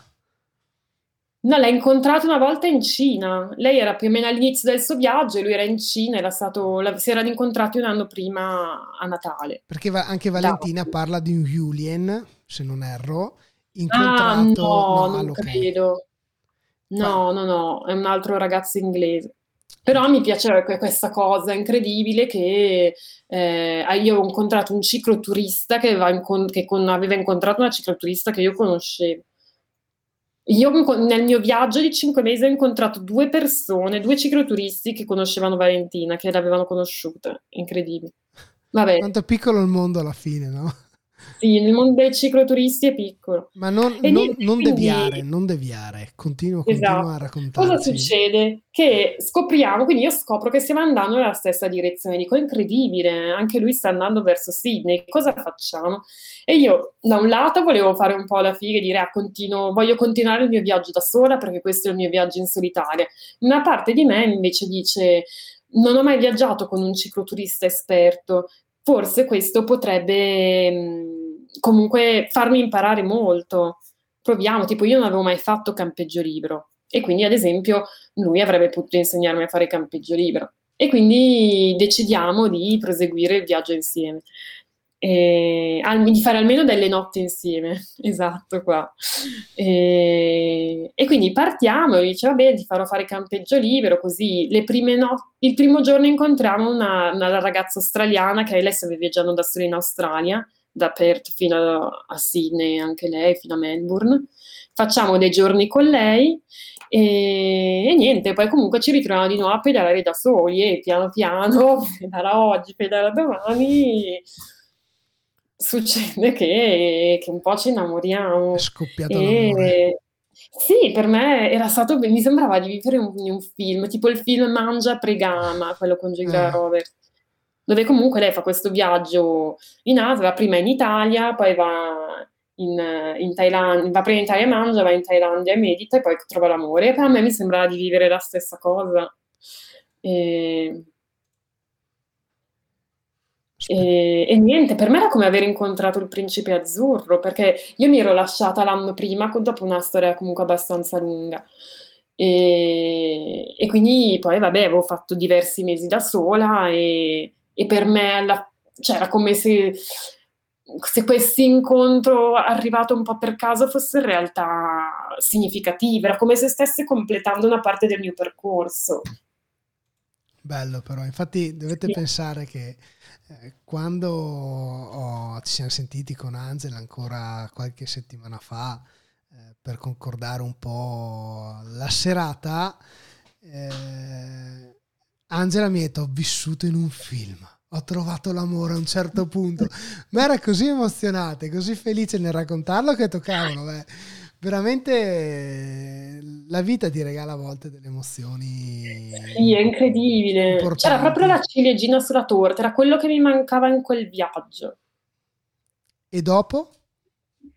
E dopo cosa è successo? Che a me a un certo punto uno deve mettere i piedi per terra. A me a fine dicembre scadeva l'aspettativa e, e, quindi io dovevo decidere se tornare, dovevo tornare in Italia. Anche lui cosa faceva? Lui invece prendeva un volo per andare in Nuova Zelanda. Io avevo questa scelta. Cosa faccio? Seguo il sogno, l'amore, vado in Nuova Zelanda o torno a lavorare? E allora cosa ho fatto? Ho chiesto alla mia azienda se potevo estendere l'aspettativa di un mese per stare ancora un po' in giro. E l'azienda mi dice: Guarda, un mese no, però se vuoi puoi estenderla di altri sei mesi. E lì eh. purtroppo ma purtroppo no, è entrato, è subentrato il senso del dovere e oh, sono rientrata in Italia, ci siamo detti vabbè ci rivedremo, no? Anche io però dopo quattro anni sono andata in Nuova Zelanda a trovarlo, che è stata una roba assurda, nel senso che sono andata dieci giorni in Nuova Zelanda con la bici ho preso il, un, il, volo che è uno dei più lunghi al mondo, che sono 18 ore di volo, solo uno, più un altro, quindi erano tipo oltre 24 ore di viaggio. Sono arrivata, sono scesa dall'aereo che sembrava ubriaca. E tutto questo per incontrarlo. Poi, vabbè, alla fine, comunque dopo sei mesi, la relazione è comunque finita, perché, cioè, va bene trovare l'amore, ma quando è a 18.000 km di distanza è, diventa impegnativo. E, però è stato comunque un ricordo bellissimo di questa, di questo, di questo incontro e sicuramente è una cosa che mi ha fatto riflettere perché a volte penso cosa fosse successo se io avessi messo da parte il senso del dovere e avessi continuato a inseguire il mio sogno e fossi andata in Australia, la mia vita sarebbe stata totalmente diversa. Non so se è più bella o più brutta. Ma dove saresti adesso? In quale dove viaggio? Ah? È incredibile. Sotto quale cielo stellato staresti dormendo in questo momento? Mm, magari avremmo conversato dalla Nuova Zelanda, chi lo sa. magari, no, veramente a volte, a volte bisogna saper rinunciare e tornare alla realtà dei fatti, no? Però mm. il, bello di, il bello delle rinunce o dei sacrifici è anche il chiedersi e se avessi girato a destra invece che a sinistra. Dove sì. sei? Oh, I tuoi occhi stanno realtà... sognando. Eh? Ma ho capito, una mia collega prima, io sono un'eterna indecisa, quindi a volte per prendere una scelta ci metto veramente un sacco di tempo e, e, pa- e continua a fare ma cosa ma se scelgo questo cosa faccio se non lo scelgo? Ma passa a volte passano dei giorni prima che prendo una scelta importante. E mi ricordo che una mia collega mi aveva detto questa frase che anche io a volte provo a cercare questo aforismo questa citazione e non la trovo. Mi aveva detto una cosa tipo per ogni vita mm, che scegli ce ne sono cento altre che non vivi. Eh. ma il senso che può sembrare che abbia un'accezione negativa Ehm, lo, lo, dico nelle, in una delle ultime slide della presentazione che ho imparato l'arte di scegliere che comunque nella, a me questo viaggio mi ha messo di fronte a un sacco di scelte. A volte dovevo scegliere in pochi secondi o a volte magari avevo più giorni ma dovevo scegliere. Secondo me qualunque scelta prendiamo stiamo sì rinunciando a qualcosa ma stiamo prendendo una nuova strada. E quindi in ogni caso andrà bene. È, fa- è se non scegliamo invece che ri- rimaniamo incastrati. Ma se stiamo scegliendo qualcosa andrà comunque bene. E non, non sappiamo cosa abbiamo per ah, ah, ci sono altre cento vite che non viviamo. Io non ho vissuto via- la mia vita in Nuova Zelanda con questo ragazzo, ma ho vissuto altre vite quando sono tornata, ho fatto mille altre esperienze e va bene così. Vorrei aggiungere anche che qualsiasi scelta prendiamo, l'importante è vivere mm. quella scelta che abbiamo senza rimpianti. Esatto perché se no, esatto. se no non è più finita, se no non viviamo né la scelta né il esatto, fatto di scegliere esatto, qualcosa quello. di diverso. Ma la, da tutti questi viaggi, a livello personale, quindi come, mm. come, tu, come crescita tua personale, cos'è che ti porti dietro? Cos'è che porti a casa ogni volta? Quel bagaglio che è la cosa più importante che porti a casa, che è dentro di te. Eh, intanto il fatto di abbattere i pregiudizi, perché quando sono partita abbiamo un po' tutti dei, dei, pregiudizi che ci mette la gente, soprattutto per me che sono donna, quindi attenta, ti violentano, non dare retta agli sconosciuti, è pericoloso, appunto stai attenta, mia madre mi metteva un sacco di ansie. In realtà appena comunque sei fuori ti rendi conto che il mondo non è così pericoloso come te lo descrivono, ma che ci sono un sacco di, di persone fantastiche, di persone che, che ti vogliono aiutare. Io non ho incontrato nessuno che voleva farmi del male, può succedere, ma a me fortunatamente non è capitato. E, e quindi la prima cosa che dobbiamo fare è mettere da parte le nostre paure, i nostri pregiudizi e partire. Ed è quello che a volte magari mi... perché io, soprattutto quando poi non viaggio da un po', queste paure ce le ho di nuovo. E cerco di ricordarmi che comunque che sono, le paure sono nella nostra testa, non esistono davvero.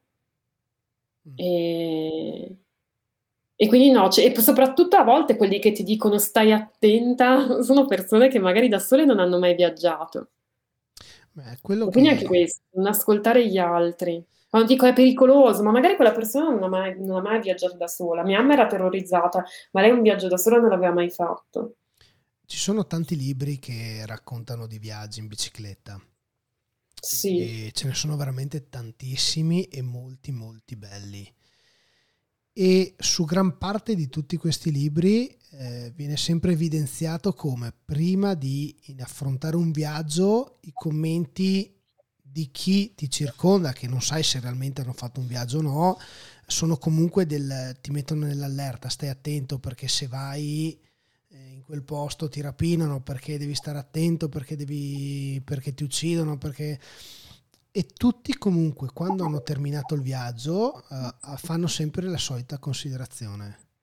Può capitare sì qualcosa, basta comunque saperlo un attimo gestire, comunque eh, ovviamente sì, eh, può capitare per l'amor di Dio, però hanno uh, attraversato paesi uh, pericolosi e non hanno avuto nessun, nessun, problema, anzi hanno detto ho trovato persone fantastiche durante il mio viaggio, nonostante mi dicevano che era, erano città da, da, non attraversare perché comunque eh, situazioni insomma che noi qua magari in Italia non abbiamo in certe, in certe zone. No? E comunque sì, esatto. tutti, tutti riscontrano il fatto che basta saperlo vivere il mondo, no? Poi dipende anche un po' da come ti poni. Sì, viverlo in prima persona, senza che venga filtrato dagli altri, soprattutto da quelli che non hanno fatto queste esperienze. Mm. Adesso... Sai anche quanta gente mi diceva, ma sei pazza a lasciare il tuo lavoro a tempo indeterminato? Eh, sicuramente. Infatti Gianluca scrive, è meglio andare avanti che stare fermi sui propri passi. E anche questo, questo è... è... Anzi, c'è qualcuno che direbbe che bisogna andare oltre, non avanti, perché comunque sì, sì, sì. È, è, un modo diverso, no? Alessandro invece ci chiede, hai un cicloturista di riferimento, non tanto per questioni tecniche, ma per come racconta il viaggio? Cioè, eh, quale dei tuoi colleghi come, come viaggiatori ti piace di più e segui di più? Ma allora, per me Valentina Brunet, l'ho citata anche prima, lei è stata quella che mi ha che mi ha ispirato di più in assoluto, perché comunque raccontava, cioè ha fatto questo viaggio così da sola, senza avere comunque delle esperienze di cicloturismo prima, forse aveva fatto un piccolo viaggio tempo prima e ha affrontato questo viaggio di forse oltre 13.000 km da sola, cioè passando posti incredibili, affrontando comunque diverse difficoltà. Lei per me è il più grande esempio. E, e, anche perché lei non è la, la, cicloturista sportiva, è proprio una ragazza qualunque che ha preso la bici ed è tornata a casa, aveva una bici comunque da quattro soldi, un po'... E ha fatto del, per tre anni del suo viaggio la sua vita. Lei per me è l'esempio più grande, adesso non è in viaggio, però comunque per me era stata di grande ispirazione. Dovremmo averla a breve. la, la, devo, essere sincero, oh, ci siamo sentiti con Valentina, no? E, e, volevo fare un esperimento. Volevo, tra virgolette, in, eh, chiacchierare, perché non sono interviste queste, sono chiacchiere, eh, chiacchierare eh, prima di leggere i suoi libri. Sì. Perché secondo me, come ho detto anche a lei, ci sono persone che vanno, ma l'ho detto anche a te se ti ricordi all'inizio, no? Ci sono persone che vanno conosciute con una chiacchierata, perché leggendo un libro, leggendo oppure a volte sentendo prima ti fai delle idee, dei concetti in, testa sul dove viaggiare all'interno della chiacchierata, su quale direzione mm. prendere, come detto a te, poi gli schemi saltano durante la chiacchierata, quindi è inutile scrivere grandi cose, saltano sì, tutti. Sì. Però invece alla fine, alla fine invece ho deciso di leggere i suoi libri e li sto terminando e dopo appunto faremo una serata anche con lei. E non voglio dire niente, però ho fatto bene, anzi sul suo consiglio ho fatto bene a leggere il libro perché ci sono degli aspetti, entrando sempre nel viaggiare, nel, mm. nel diciamo, viaggiare al femminile, ci sono degli aspetti molto ma molto importanti che spesso l'uomo sottovaluta perché non li affronta e quindi insomma sì, ci sarà modo. Sì, esatto. E a me quello che mi ha più ispirato di lei, che è stata proprio lei a dire che nonostante lei avesse comunque vissuto degli episodi spiacevoli come donna, nel senso che comunque, ci, cioè, comunque ha avuto delle tentate violenze, insomma comunque ha subito degli episodi spiacevoli, nonostante questo lei continua a dire che la maggior parte delle persone, cioè che lei, non so, su 100 persone, il 98% delle persone sono state buone con lei ed è per questo che lei ha continuato suo viaggio, ha continuato a viaggiare. E quindi per me questo, questo è super significativo, importantissimo ed è, è incoraggiante, nonostante comunque una persona, io non ho vissuto episodi spiacevoli, lei sì, nonostante una persona abbia vissuto episodi spiacevoli, comunque continua a dire che la maggior parte della gente è buona questo è importantissimo. E per questo che lei per me continua a essere la ciclista che mi ispira di più. Adesso andiamo verso la fine. Il cosa ho imparato. Cosa ho imparato, alcune cose le ho già dette, non sei mai da soli, si, si è soli ma non sei mai da soli ma sei comunque soli, è una frase molto contorta che avevo scritto per esprimere comunque quando si viaggia da soli, soprattutto in bici, rispetto, rispetto che con lo zaino in bici secondo me sei veramente da soli, perché se tu sulla tua bicicletta a volte fai chilometri e chilometri senza parlare con nessuno. In realtà però si dice sempre che chi viaggia da sola chi viaggia da solo non è mai da solo perché incontri sempre gente, probabilmente quando si è da soli si è molto più aperti al contatto con gli altri, anche gli altri sono un po' più attratti da te, quindi si avvicinano, ti parlano e quindi non sei mai da soli. In realtà poi sei da soli perché comunque le scelte che prendi tu in un viaggio che fai in solitaria le prendi tu in prima persona, nessun altro può scegliere per te sei sempre tu solo, cioè ero io che dovevo scegliere, eh, non so, c'è, un, c'è, brutto tempo, vado avanti lo stesso, sono stanca, vado avanti lo stesso, prendo questo volo, non lo prendo, vado di qui, vado di là, dormo a casa di questa persona, par- cioè alla fine si è sempre da soli a prendere le scelte. È, è un, non lo so, una cosa che, un concetto che ho voluto esprimere con questa frase un po' contorta, ma che secondo me raccoglie un po' gli aspetti di solitudine che ti dà un viaggio in solitaria, l'aspetto forte delle relazioni e degli incontri con gli altri. Questa è l'altra frase che posso, che posso farcela, che io ero una persona molto insicura e lo sono tuttora, ma quando viaggi da sola o ce la fai o ce la fai, ce la devi fare per forza. E questo è e bello quindi... che si diceva prima, il, non hai alternative, non puoi dire esatto, non torno a casa non ti puoi appoggiare nessuno e quella è la forza di, di dover crescere. E quindi sì, puoi scegliere, questa è la frase che ho detto prima, però in vita che vivi ce ne sono altre cento che non vivi. l'arte del risparmio, che è un'altra cosa che appunto quando uno resta, resta senza stipendio per sei mesi, ma c'è gente che viaggia anche per anni senza uno stipendio, si impara comunque a risparmiare. Io, questa è una cosa che ho imparato a fare, cioè eh, sulle Alpi viaggiavo in un modo, in Australia io viaggiavo in un altro, cioè, per me la parte più economica del viaggio è stata l'Australia. Dicevano che quando avevo letto tipo le stime su un costo di un viaggio in Australia, a volte parlavano anche tipo di forse 50 euro al giorno fra cioè, posti per dormire, cibo, così. In realtà l'Australia è stato il viaggio in cui ho speso meno. Assolutamente, perché viaggiando in bicicletta comunque non è così il trasporto. Per mangiare spendevo pochissimo, facevo campeggio libero, quindi lì ho battuto proprio i costi, ho imparato a viaggiare super low cost. Positivo Grazie anche, anche al ciclo viaggiatore che ho conosciuto, al mio amore. al tuo film? sì, sì, sì. E questo è il grazie della presentazione finale. Sì, sì ma una E se c'è una, una cosa che magari direi boh, per chiudere, che secondo me, visto che comunque era, il tema era anche il viaggio al femminile, che secondo me ogni donna almeno una volta nella vita dovrebbe provare a fare un viaggio in solitaria, proprio per tutte le cose di cui ho parlato, per combattere i pregiudizi, per capire che possiamo farcela, per, per superare le nostre paure, per crescere. Tra molti mi dicevano, io non avrei il coraggio di farlo, ma neanche io ce l'avevo il coraggio di farlo, però l'ho fatto lo stesso. Bisogna, bisogna provare, bisogna, mm. bisogna provare.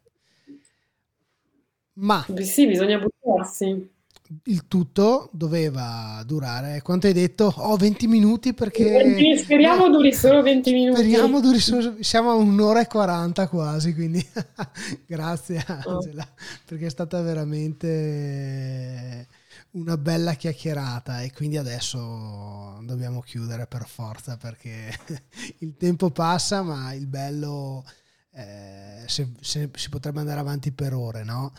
Quello che dico eh, sempre, eh, in una situazione, dopo ti faccio un'altra domanda, comunque sì, non è finita qua. Scusatemi se poi indico da una parte, ma io indico alla mia destra e ovviamente alla parte opposta, quindi devo un attimo settare la videocamera al contrario. No, sarebbe bello ovviamente partecipare al BAM eh, o comunque trovare un qualcosa di locale, nel senso veramente per, per, fare un weekend e chiacchierare e vivere delle esperienze fatte dagli altri, perché secondo me darebbe tanti punti di tanti spunti più che altro di così per apprendere e quindi come dico sempre i convegni servono soprattutto per darti degli mm. spunti per lavorare poi eh, a casa o in ufficio quello che è.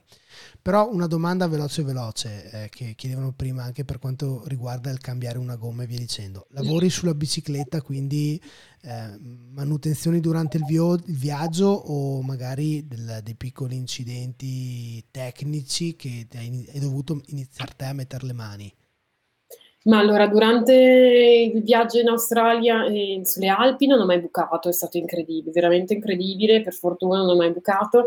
Invece, quando ho fatto la traversata dei Pirenei, mm, due stati fa, lì a un certo punto ho bucato, non so se avessi il copertone difettoso, ho bucato e mi ricordo, ho bucato una volta e quella, ho bucato poi tipo altre, forse otto volte in una settimana, una cosa che io cambiavo la camera d'aria e bucavo subito, ma ero andata anche in un negozio da un meccanico a, a dire adesso per favore mi guardi la ruota e mi dici perché continua a bucare. Lui mi aveva guardato tutta la ruota, aveva controllata benissimo, parto, cambio la camera d'aria proprio, parto e dopo un'ora buco di nuovo diciamo che, che, lì è stato mentalmente ero arrivata anche ho avuto un altro momento di crisi ho detto non è possibile cioè, forse qualcosa mi sta dicendo che devo interrompere questa traversata dei Pirenei.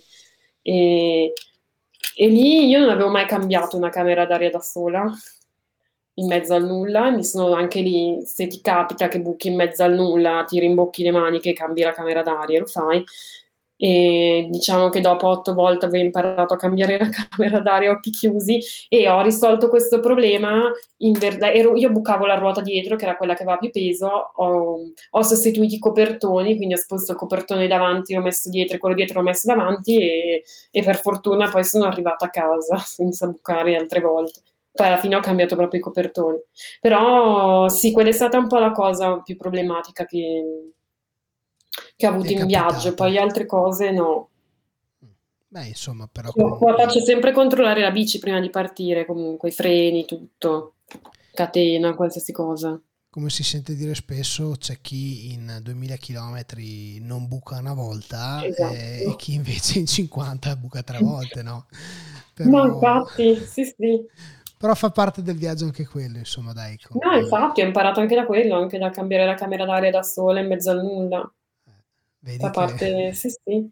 Fa parte del Perché percorso una volta che lo fai passa la paura, basta. Fa parte del percorso di crescita.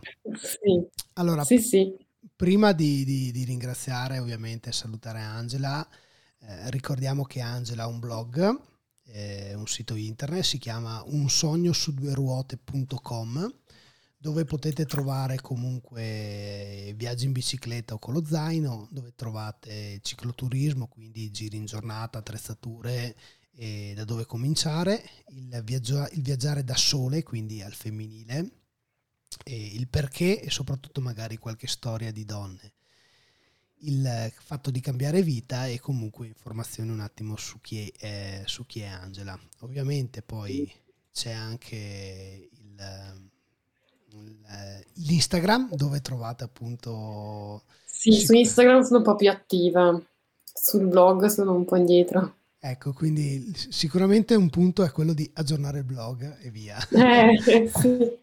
Però appunto trovate sicuramente tutte eh, nel, nel, suo profilo appunto Instagram che è instagram.com slash un sogno su due ruote, ovviamente ogni singola parola spaziata con uh, l'underscore si chiama? Sì. sì, sì, ma si trova lo stesso comunque. Ecco e quindi là trovate appunto qualche fotografia e qualche bella videata grafica anche eh, fatta direttamente da Angela no? Poi trovate anche nella, nella, biografia trovate anche comunque il link tree che potete vedere che c'è l'ultimo articolo il blog podcast Strava per chi utilizza sì e poi ci sono anche delle magliette che ho disegnato insieme a Pietro Francese che è molto conosciuto anche lui Ecco che... E quindi c'è il nostro shop, sì. Trovate appunto lo shop che rimanda al Bike Creative, giusto? Sì, sì, sì. E quindi c'è la possibilità di comprare eh, qualche piccolo regalo da fare a se stessi o comunque a qualche amico. Sì. Sono tutte cose disegnate da voi, giusto? Da, da me, da Angela. Ecco, da Angela. Sì. Quindi ecco, andate a vedere. E poi ovviamente c'è, c'è Strava. Angela, è stato veramente un, un piacere. Anche per me, mi piace sempre raccontare dei miei viaggi. È stato, veramente, è stato veramente bello perché comunque ci hai raccontato soprattutto del tuo film e quindi insomma anche quella è un'esperienza bella. No, ma soprattutto insomma ci hai fatto capire un attimo, viste le puntate precedenti come dicevo all'inizio, che erano soprattutto per quanto riguarda l'aspetto maschile, ci hai fatto capire un attimo cosa vuol dire viaggiare al femminile e, e soprattutto ce la posso fare. Quindi insomma... Sì, tutte ce la possono fare. Quindi non è niente non di impossibile. E ovviamente si, si, può partire sempre, anzi bisogna sempre partire comunque dal piccolo viaggio che è quello magari giornaliero, no? il fatto di andare a trovare un amico in bicicletta e, sì. e poi da là si può andare dove si un vuole. Un passo alla volta. Un passo alla volta, perfetto, giustamente. Angela, grazie mille, guarda, un applauso meritatissimo. La platea wow, applaude. grazie. Ogni tanto abbiamo qualche effetto. Grazie mille veramente e poi non mancherà insomma prossimamente qualche nuovo collegamento. Comunque intanto seguite pure Angela in tutti i social. Angela, Buonanotte, grazie mille. Oh, buonanotte, grazie a te, grazie a voi per aver seguito. Ciao, grazie. Prima Ciao. Abbiamo salutato intanto Angela e una piccola gentilezza, come, come dico sempre, è quella di andare nel, nel sito in, nel YouTube e quindi appunto di YouTube, se potete cercare al link you youtube.lucamares.it il, il canale come, dove vengono caricate comunque tutte le, le puntate iscrivetevi e quindi c'è la possibilità appunto di seguire qualche l'aggiornamento di ogni singola pubblicazione. Poi ricordo sempre spotify.lucamares.it eh, oppure podcast.lucamares.it e Instagram. Grazie mille e una buona notte a tutti, appuntamento la prossima settimana. Ciao.